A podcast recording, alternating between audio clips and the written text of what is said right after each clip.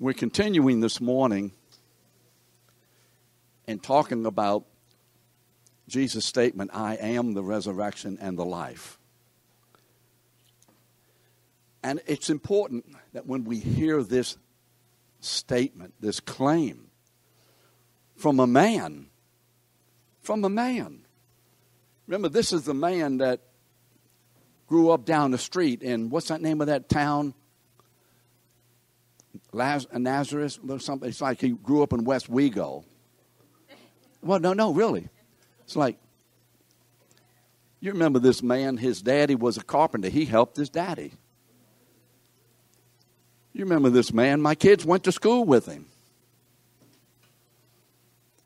And then here's this man saying to us that he is actually the resurrection and the life.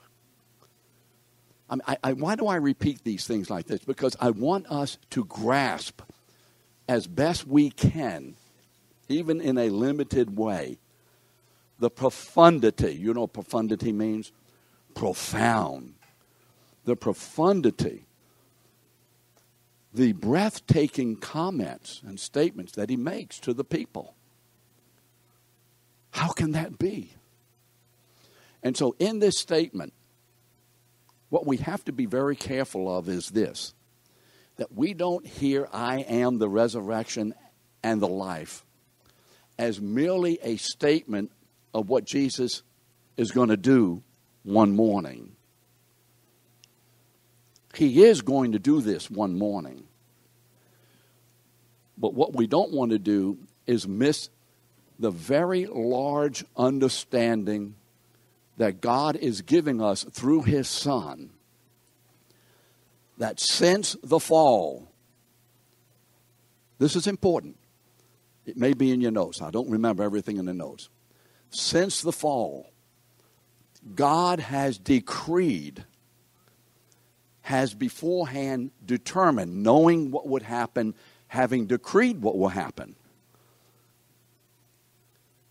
that I will deal with my people who are now fallen in Adam. Remember when Adam sinned, all humanity sinned? You remember that, Chris? In First Corinthians, I'm sorry, in, in Romans chapter 12, verse chapter 5, verse 12. When Adam sinned, what? Everybody is counted as a sinner. Everybody's under the sentence of death. And so in this statement, I am the resurrection and the life, this is God the Father through his Son telling humanity that I am from the fall on. Remember when Adam ate, verse three, uh, verse six of chapter three of Genesis. After Adam ate, everything he's going to do. May I repeat what I just said? Everything that God is going to do in relation to humanity in general and to his people in particular is going to be governed by one principle that he himself has not only established, but a principle to which he has committed himself by creating us as his image bearers. He's committed himself to this. That there's one principle that's going to govern everything that I have for my people, and that is this I will. What word did I use? Will. I will, for my people, bring forth resurrection life out of death. That's the principle from Genesis 3 6 on that governs everything that God would do. Now, I want to emphasize that because we don't want to be too narrow in our understanding of this all encompassing statement of Jesus. That since my people have now come under the curse of death and have the sentence of death on them and in them because of the fall. I am going to achieve my creational purposes purpose. Let us make man in our image according to our likeness in Genesis 1:26. I'm going to make it happen. And I'm going to make it happen this way. That I myself will bring forth and guarantee that my people will be the people of my image. And I'm going to guarantee it by bringing resurrection life out of their sentence of death. Do we get this? Is this okay? So, can we see this statement, I am the resurrection and the life, is a much larger concept. This is the umbrella means of God from Genesis 3 6 all the way, all the way to the end of Revelation. This is the umbrella way, principle, activity that God achieves his purpose. Amen? Amen? So, how does he do it? Resurrection out of life. I'm sorry, out of death. Father, just thank you so much. Thank you so much. Father, when we look at the religions of the world and the cultural histories of humanity, there is nothing, nothing like this. There are a few things that kind of a little bit look like it could be. Father, this is completely, absolutely unique in the annals of humanity. This is the truth. This is the way you work. And Father, we thank you so much for bringing us into your kingdom, giving us eternal life through the very death and resurrection of the Lord Jesus. Father, cause us to see the enormity of this in an increasing way in Jesus' name. Amen. now, we've also said this. Please remember this. Everything about Jesus. How much? Everything about him, his identity, everything about his purpose, everything about the way he accomplishes his purpose, everything he says, everything he does. Have I left anything out yet? If I have, let me know. Everything that we read about in the New Testament concerning Jesus his birth, his life, his death, his burial, his resurrection, his exaltation, and his sending the Holy Spirit. Everything is already in the Tanakh. Remember what the Tanakh is? The Old Testament. Everything's there, Wendy. There's nothing in the life of this man that is not already in seed form in the Old Testament. The Old Testament being the root system of God's accomplishment of his purpose, and the New Testament is the blossoming forth of what God is doing. Amen? So, what we're going to have to do is to make sure that what Jesus says and does is identified or exampled or foreshadowed where? In the Old Testament. Because that's the verification. You remember after the resurrection, what Jesus said in Luke 24 44, the two disciples leaving Jerusalem, going back to, uh, remember that? What? Emmaus. Remember that? We had hope that Jesus would be the Messiah. We had hope he's dead. And even now, some of the people we know said he's risen from the dead. Well, you know, there is no such thing in their minds as a real resurrection that someone has come back after being dead this many year, uh, days and actually has brought himself back. Who does that? And what did Jesus say to them in verse 44? Very important verse. You see, because in verse 44, Jesus sums up the entire Old Testament. in verse 44, Jesus sums up the entire Old Testament. All things, how much? All. If it's in your notes, circle all. All things written about me in the law of Moses, the prophets, and the Psalms must be fulfilled. The three sections of the Tanakh the law, the prophets, and the Psalms. Those are the three sections of the Hebrew Scriptures. So Jesus gives us this principle of death giving way to resurrection life. Remember in John chapter 12 and verse 24, what did he say?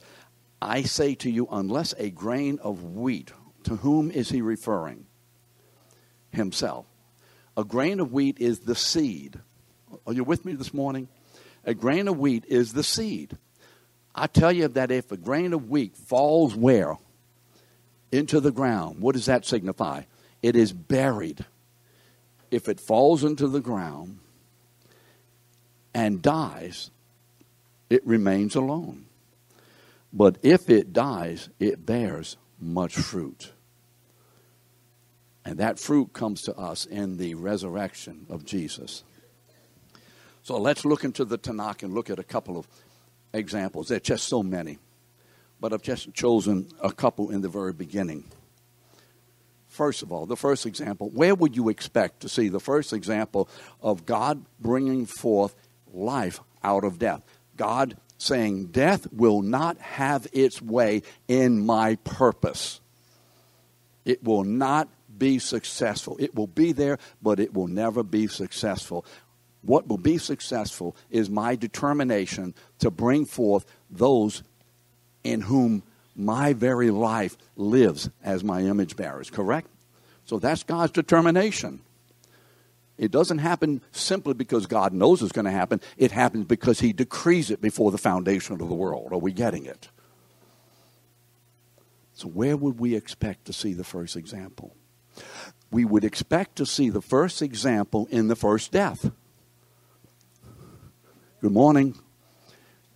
We don't have to go into any other part of the book of Genesis. You know, I've done some background reading and all of this, and fine, I have to do that. If I knew everything, I wouldn't have to study. And it's interesting that the, the first example of this is basically in Genesis chapter 8, Noah's flood. But I think how can that be the first example? That's not the most obvious one. There are a couple who will say it's Genesis 3. Death gives way to life. So what happens in Genesis 3? Remember in Genesis 2:27 what did the Lord say to Adam? Remember the two trees? So Genesis 2:27 You need to know these verses. What does he say in Genesis 2:27? I'm sorry, 17. Thank you a lot. Tiffany is awake. You see, that was a test, and only if Tiffany passed it. Bob, you have to do that as a teacher, right? You don't, you don't want to make them think you're stupid. You are, you know. I mean, this happens. Teachers don't know everything. From every tree of the garden you may, does it say eat? Freely eat. Eat. But from that tree right there, the tree of the knowledge of the good and of good and evil, what? You may not eat, because in the day that you eat of it, you shall. No, it doesn't say die. It says surely die. God has said, you disobey me, death. Fine. So we read in Genesis 3 6, what? I, am going to try to get through what I want to say today. We read in Genesis 3 6, what? and he ate. You remember the last three ver- uh, words of Genesis 3 6. When that happened, in the next verse, we should expect. Now, isn't it interesting? We, I mean, if it happened, we wouldn't be here, but let's just say it this way. In the next verse, God, Anthony, has decreed you're going to die if you eat it. You're going to die. There's no way around this. You dead. So the next verse, Okay, what are we expecting to read? And Adam died. Is that what we read? Well, what do we read in verse 7? Adam and Eve are still kicking. They ran off to the cabbage patch. You, you read that? They ran off to the cabbage patch. And what did they do? They, they put clothes around them because they found, ah, I'm naked. Ah. By the way, the word naked here obviously is a physical thing, but it represents the loss of the covering of the glory of God. The loss of the covering of the glory of God. They had been dressed, not physically, but spiritually in such a way that the glory of God, the image of God, was being manifested through them in their human bodies. And when they ate, what happened to that cover? Listen to it. What happened to that cover? Did you just hear what I said? What happened to that spiritual garment? They lost it. Or it was stripped from them. Phyllis, did you just hear that? They were wearing the spiritual garment of God's glory. And when they're naked, remember Laodicea, you're naked. Remember that? Revelation 3, knock on the door. I want you to have fellowship with me. These are God's people. I want you to have fellowship. You know, you're blind, you're naked. What does it mean? My glory is not being manifested in you as the way it should. He doesn't mean they're physically naked, a bunch of people in church running around naked. They had been clothed with the very presence of the Spirit of God. He was their clothing before sin entered the world. Please keep that in your mind because it's going to make another verse extremely significant. And when they sin, God stripped them of their spiritual clothing. He withdrew his personal presence. Did you understand what I just used? I use an adjective. His what? Personal presence from them. He didn't just, ah, I can't be with them. And I'm going, God is everywhere. But he withdrew his personal fellowshipping presence from them. And as a result, Joe, they became spiritually dead as it pertains to their personal fellowship with God. Oh, you're with me this morning. I may not get to the other examples, but this one covers all of them.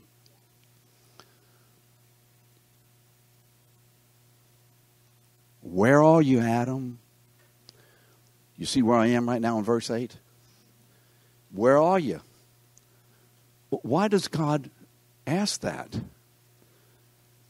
Does he not know that they're behind a cabbage patch? Anton, do you think he doesn't know that? He has x ray vision, you see, like Superman. He can see through it.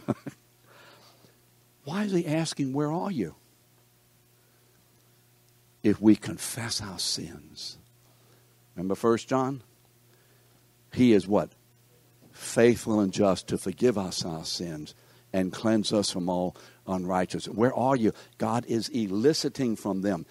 Eliciting from them. What have you done? Admit it. Confess. Say what you've done. That's the very first step in receiving the cleansing, continual cleansing work of the Holy Spirit in repentance. The very first step is not repentance, it's cleansing through confession, which is the gift of God leading us to repentance. All right? Why does the Lord ask that? He wants them to repent, wants them to admit we've sinned.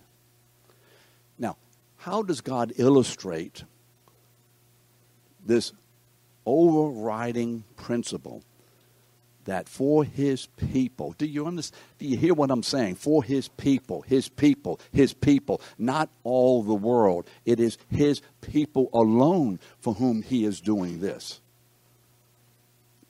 God makes choices. He chooses some and he doesn't choose others. And what is this principle? I'm going to bring death, a life out of death. And so in verse 21, how does he illustrate it? He does something physically in verse 21 that is not only a physical work that is required for Adam and Eve to remain in fellowship with God, or to be reestablished in fellowship, I should say. But is also a foreshadowing of the way God will redeem his people from death and give them eternal life.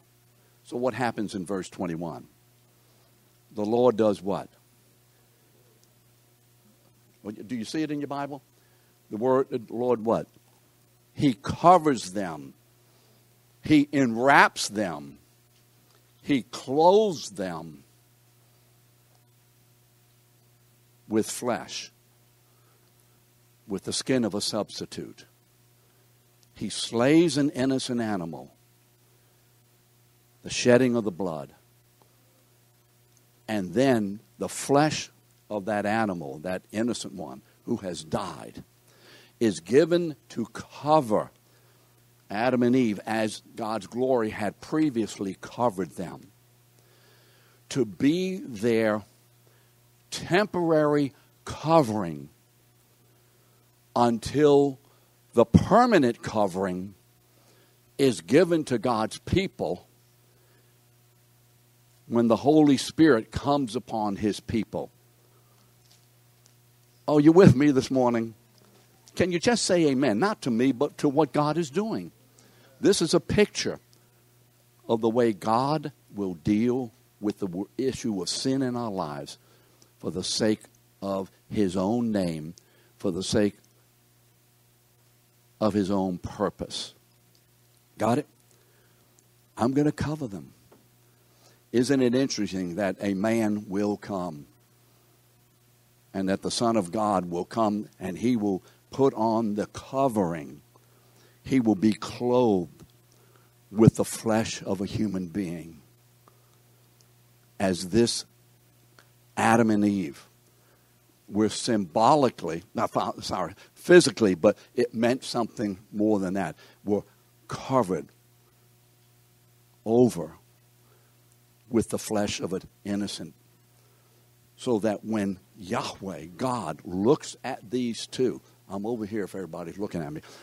When God looks at these two, does he now see his people wrapped in their fallen state, or does he see them wrapped in the covering of the redemptive work of Jesus, which is to come? Which way does he see them? Come on, come on, come on. He sees them wrapped up in his covering. Does that mean he doesn't see that they are sinning? He sees that. But now he can look upon his people not with judgment because of their sin, but he can look upon them knowing this. Yes, they're still doing wrong. Yes. Cliff, you're still nasty. Charles, you're still just a snake in the grass when it comes to sin sometimes. People say, well, God doesn't see our sin. Oh, come on, come on. He sees it, but within what context? He sees it within the total forgiving covering of the innocent Lamb of God who takes away the sin of the world. John 1 29. Do you see that? He sees your life and my life. From the moment you're conceived to the moment you take your last breath, that life is enwrapped with the covering of Christ. And although God sees the sin, he sees it having been redeemed by the blood of the Lamb that we are forgiven in Christ. Amen? Now notice this. What does that verse say Genesis 3:21. Somebody tell me what it says. I just can't remember anymore. What does it say? And what? And God what? Come on, say it out loud. You can, you can talk in the class. I'm, I'm all right. I'll just talk louder than you. Say it again, Robert. Bob, say it again. I'm sorry. You're right. You're, you're all Mike. I've called you Bob. You know, there's just no telling what I'll call you in your face. He did what? Made garments of skin. First of all, look, look at the verse Look at the subjects and the verbs. He made. And what did he do with those garments, Michael? And he clothed them. Now, Charles, you're an attorney. Do you see anything in that verse that is indicative of what Adam has to do in order to be clothed? Ain't nothing there. That's the principle of how God saves us. He saves us by first covering us in the Holy Spirit. Ezekiel 36, 26, and 27. Get it right. And how do we know that Adam and Eve were covered successfully? Because they didn't fight God. I don't want to wear that. I don't want to wear that. I don't like that dress. I don't like that shirt. To, I want to wear something else. I, this smells like an old goat. No, he's not talking about me. I, I don't like it. It's not pretty. He covers them.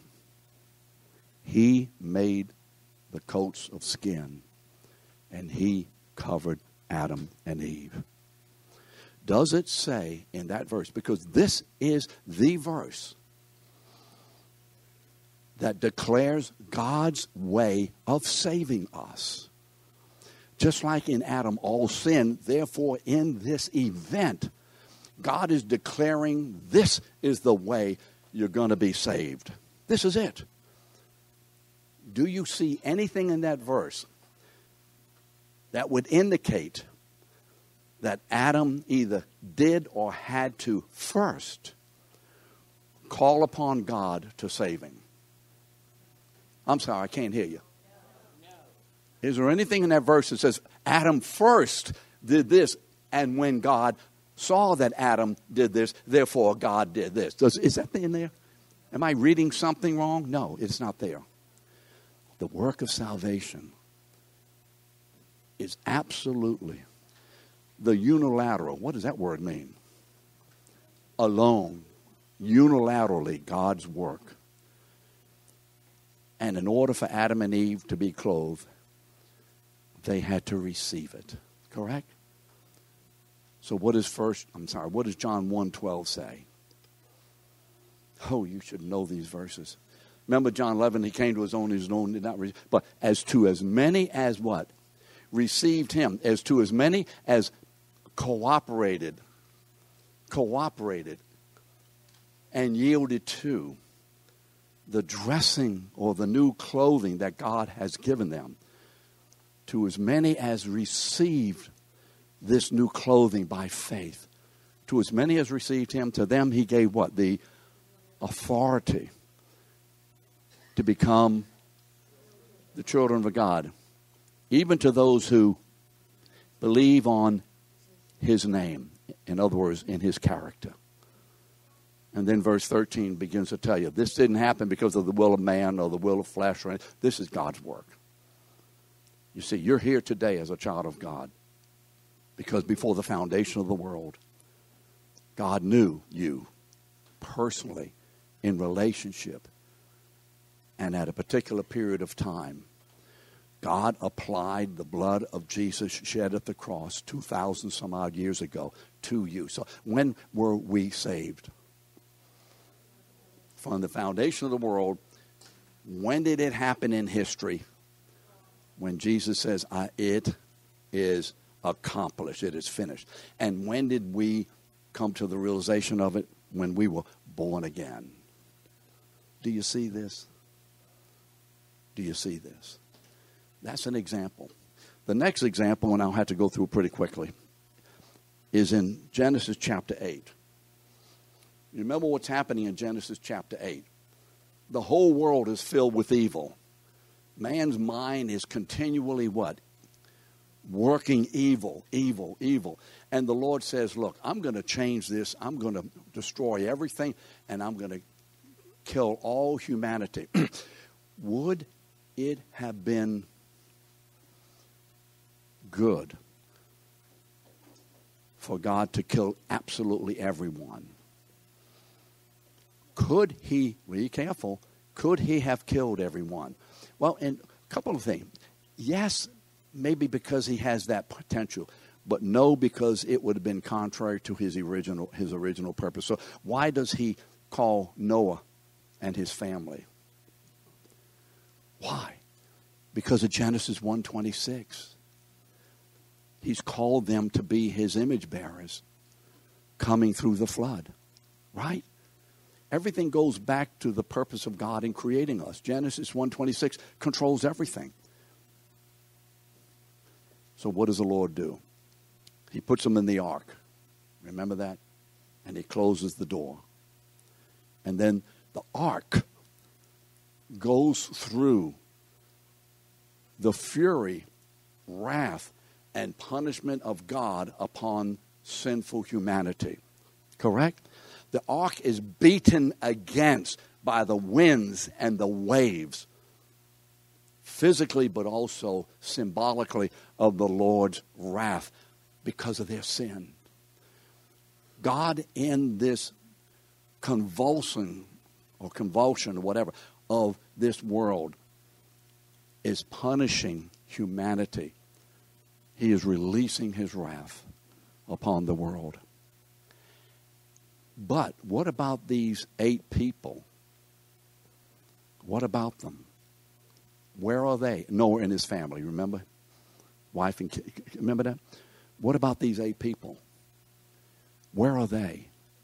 They are in the ark. In the ark. How did they get into the ark? Did Noah say one day, Lord, Lord, I know there's a storm coming. Will you save me and my family? Do you see that in the text? Is God unilaterally calling Noah to come into the ark? And Adam, I'm sorry, Noah and his family received this as they do Christ. They what? Yes, I will do that. Their response to God's decree that they're coming is, we're coming. Their response to God's decree of saving them is what? Yes, we're coming. Do you see that? Now, were, listen, be careful. Were, was this family punished? Did they, were they punished for their sins? Yes, but not personally. They were punished what? In the ark. They were experiencing the punishment that the ark was enduring on their behalf. Are you with me right now? Do you know anything about bridges and boats? You do. They were experiencing the wrath of God because of their sin. But in the ark, so that as a result they were saved alive. Hmm? So, what does God do? He brings out of the death of humanity their spiritual death. Resurrection or new life, a new beginning, a regenesis, a regeneration. You've heard of the word regenerate. A regenesis, a new genesis out of their death.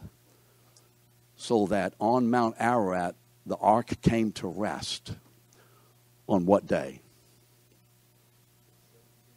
It says this they came to rest on the 17th day of the seventh month.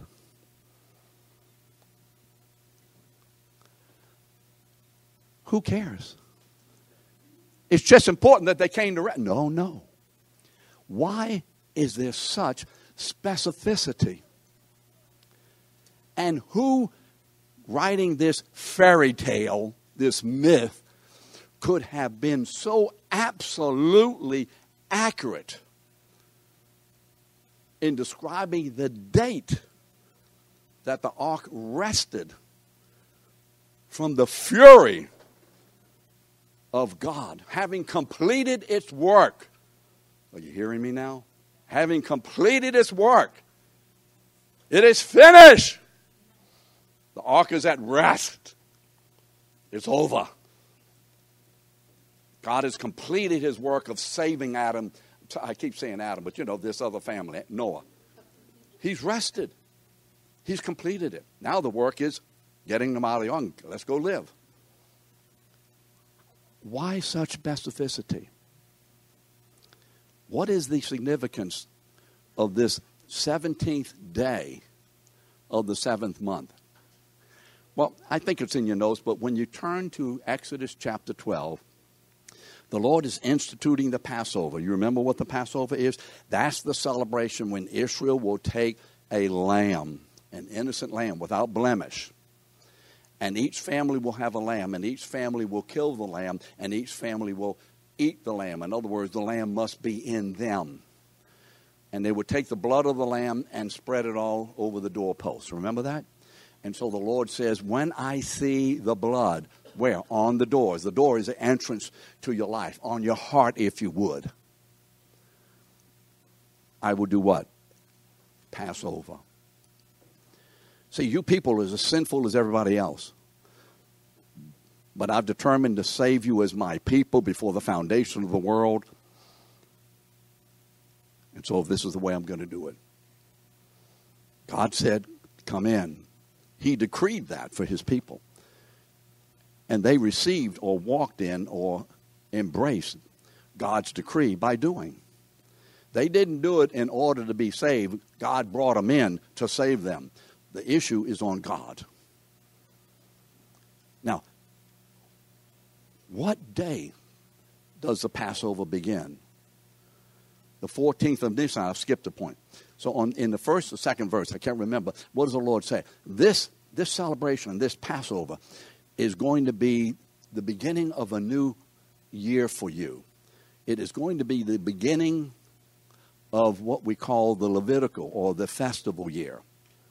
So God gives them two calendars. They had the civil calendar by which was dated everything, and that's what you read in Genesis 8 6, I think it is the 17th day of the seventh month. That's the civil calendar. Let me say it like this. We have a civil calendar, right? January, February, March, April, May. But we also have a church calendar. You know what I mean by that? It is a calendar that talks about or references the various church events. That may be different. It may not have this. Uh, what we do on one month will be different than the secular month. So God said, This is the first month. This is the month that you will celebrate in gratefulness and in anticipation of my delivering power. Because these seven feasts or festivals are God's way of redeeming his people and are the overarching statement of how God will deal with all humanity. In those seven festivals, you have God's way of deliverance all the way to the return of the Lord Jesus in those seven festivals. Each one has to do with this. Each one. Very important. Now, so when you come to the Levitical or religious calendar, Nisan is the first month. The first month. But it's the seventh month of the civil calendar. So when Genesis 8 says the seventh month, it's anticipating what month? The first month. Are we together on this? On the 17th of the civil becomes the 17th of the religious calendar. Jesus was crucified on the 14th and buried. I'm not going to get into the morning and the evening, but you know, it's a little different than what we do. Their day began when? At the sunset and the day began, ended then. And when did the day begin? Right after sunset, when one day ended, the next day began. So let's say you say 6 o'clock, whatever it is. So what this means is that in Matthew, when we read that Mary, or wherever you might read in the, the Gospels, these people, let's say the men and women, whoever, came to the tomb when? It accentuates very early in the morning. Is it Mark that says it was already still dark? They're not getting up at 6 o'clock Sunday morning and going to the tomb. Very early on the morning. Next day is what? Sunday, our Sunday, the eighth day. Well, what, what happens? When Mary gets there, when these folks get here, Jesus is not just rising then, He's already gone. The angel said, He has risen. So Jesus rises at the end on Sabbath to live into the reality and the good of the rest of the year, whatever. You see, God creates humanity and says it is very good at the end of the sixth day, the Sabbath. And they are to now be those people who will live in the eternal seventh, the completion of the Lord. That's when you're supposed to live. You're supposed to live in the grace of God's presence forever. So, what is the deal here? Did I, did I get something confused? Todd? Some, sometimes I do. Okay. What is the deal here? Jesus rose on the 17th and began to manifest himself to the disciples, to the women. The ark rested. Jesus rose and rested from all of his work of redemption. And now he ever lives to give us the good of his resurrection life. This is the principle by which God now operates or deals with his people in the world. Amen? Next week, we'll talk, begin to talk about the proofs. And I ask you this. Someone says to you, I don't believe in the resurrection. I think it's a tale. It's, it's fake. What are you going to say to them? You can't answer. It's true because it's in my Bible. Come on. It has to be more than that. Amen? So please come back next week. Thank you.